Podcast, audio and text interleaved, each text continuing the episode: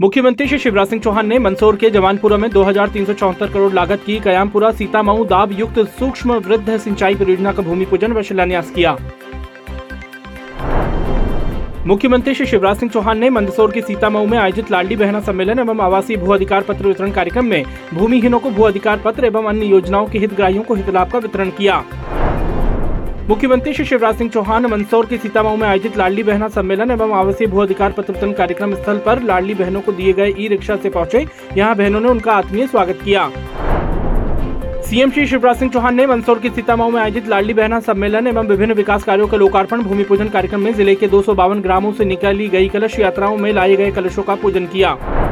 सीतामऊ में आयोजित कार्यक्रम में सीएम चौहान ने कहा कि आज 11 मई है, उनतीस दिन बाद 10 जून की तारीख आएगी। 10 जून को बहनों के खाते में योजना की पहली राशि डाल दी जाएगी। 10 जून की तारीख हिंदुस्तान नहीं, दुनिया के इतिहास में बहनों के सशक्तिकरण के लिए लिखी जाएगी।